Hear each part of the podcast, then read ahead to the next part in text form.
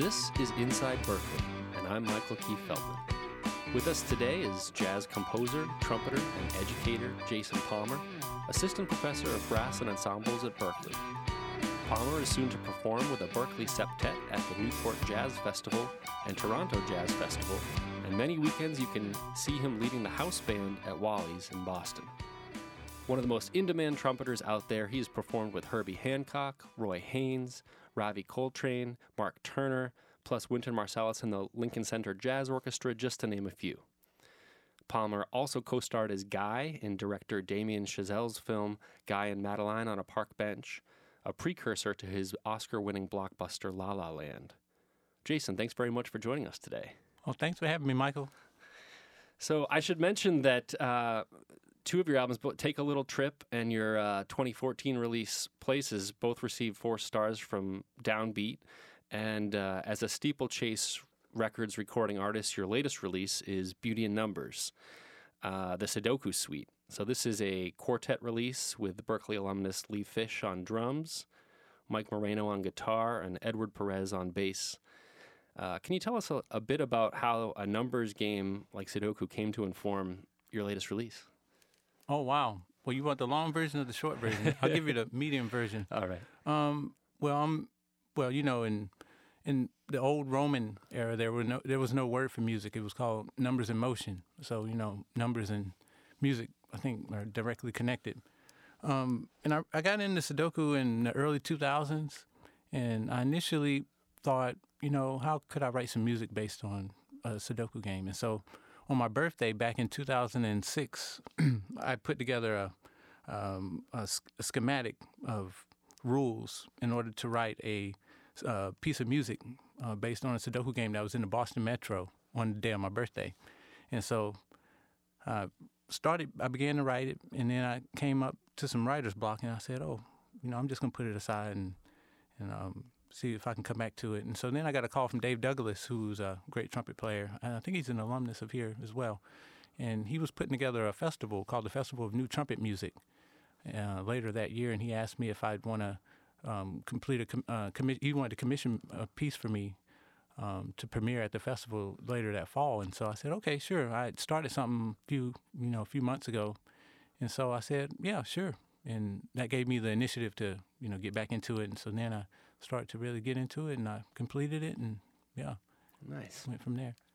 So listeners who aren't looking at the album right now won't know this, but the album's songs appear in an order that actually forms a complete sentence, which is obsessive compulsive disorder is now under control thanks to the guidance of fun and games. So if you would, allow me to be in the moment. Mm-hmm. So did yep. you so did you go into this process with this idea of a of a track listing that forms a statement, or did that happen during the recording process? That idea came out. Um, no, it was uh, it was unpremeditated. I, I wrote the piece out as a form of I don't know. It, it was a form of therapy for me because at the time I was so obsessed with numbers. I like I was telling you um, a few days ago. I'd walk down the street and I'd add up all the numbers on the license plate along an entire block. You know, and so it kind of took me out of the moment of noticing the beauty that was around me. And so I put all of that energy that I would use to do that into writing this music. And you you recorded the whole thing in five hours. Is that correct? Yeah, yeah. We tracked everything. Uh, no rehearsal with that band. The drummer Lee Fish had played the music before, and so we had uh, premiered it in New York back in 2007 at the Font Festival. And for this particular recording, um, what I did is I took the bootlegs from playing it at Wally's and playing it at the Standard. We premiered at Jazz Standard, and I sent those to Mike and Edward so they can listen to it. And so they practiced it and everything. And so we got in the studio and we just ran takes. You know, we didn't take too too many takes of each tune, and so we put everything together. And the the the real challenge for that particular project was that I initially wrote it for a quintet, and there was going to be another horn player, but um, we only did a quartet, so I had to reduce some some parts, and it was it came out fine. So. Yeah, I'd say fine is an oh. understatement. Mm-hmm. yeah, yeah. So let's let's listen to some of that. Uh, since we've been talking about it, this is uh, a track from Jason Palmer's Beauty in Numbers. Let's listen to Disorder.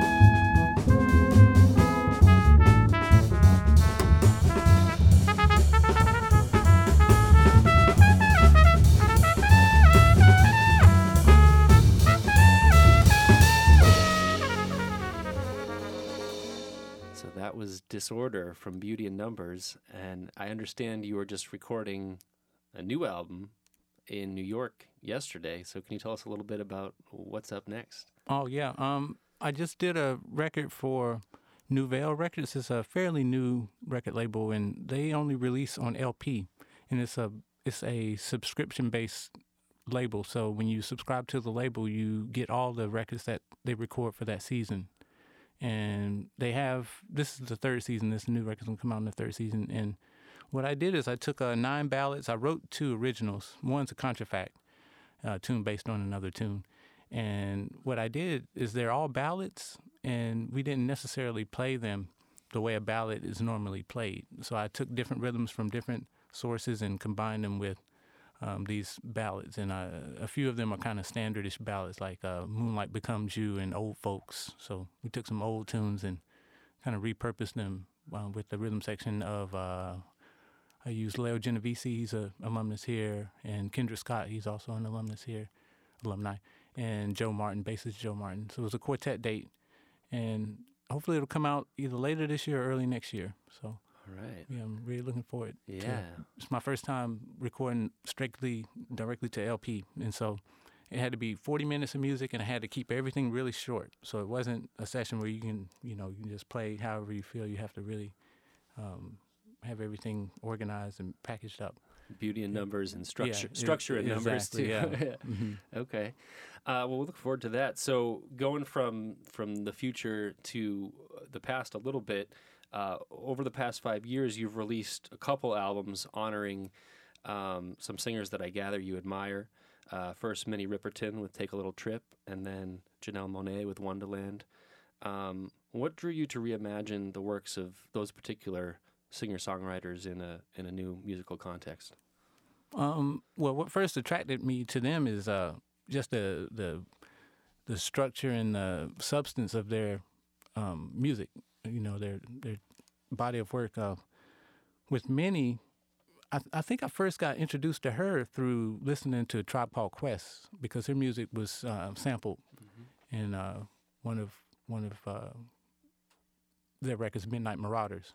and so there's a really cool song that she wrote. I don't know if she wrote it, but she performed it called "Inside My Love," and she has this really high, high uh, note that she holds out. And Tribe Called Quest they sampled that, and then I said, "Oh wow, that's that's man, I got to listen to the original." And then that introduced me to all of her other works, and then I realized where Mariah Carey came from from listening to Minnie, Right. and so That loving you note yeah, yeah, that, that mhm. no, not too many people can hit. exactly. yeah, she had a whistle range and and and, and just the the the variety of harmonic structures and uh, it was really really uh, attractive to me to my ears and I figured you know maybe I can um, what I did with with that record and what I did with the one the Janelle, Janelle Monáe record is I, I extracted their melodies and then I reharmonized them and I put them in different time signatures and and I came up with uh, vehicles for improvisation. So that's essentially what those two records are. I just took those melodies to those songs,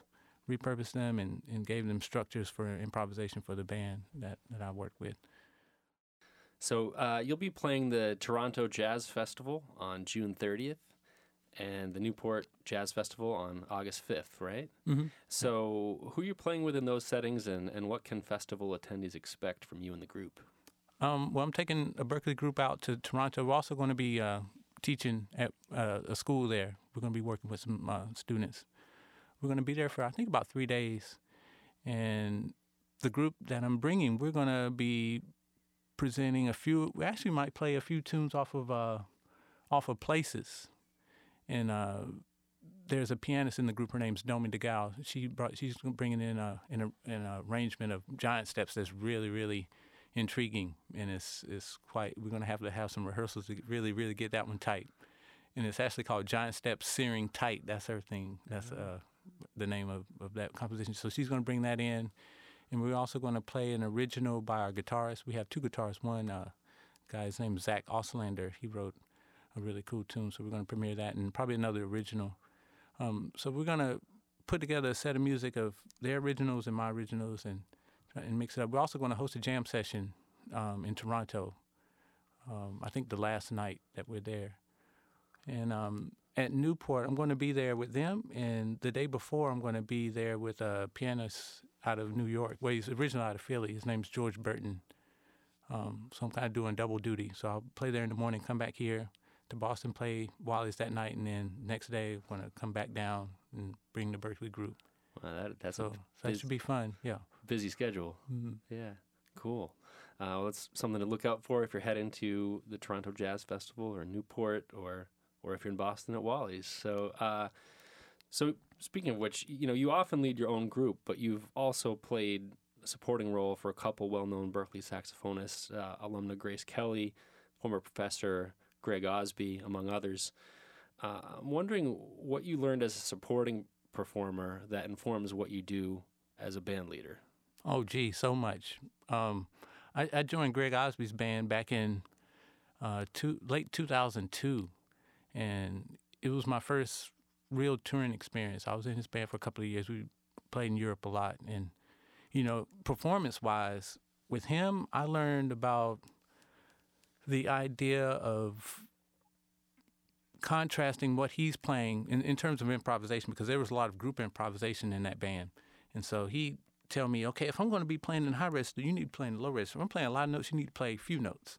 You know if i'm going to do this you do this you know and not try to match him just try to compliment him in that way and and that's a real challenge on trumpet you know i never really thought of a trumpet player playing that role um, so i learned that with him and also learned how to survive on the road with greg osby you know how to you know, take some food from the green room.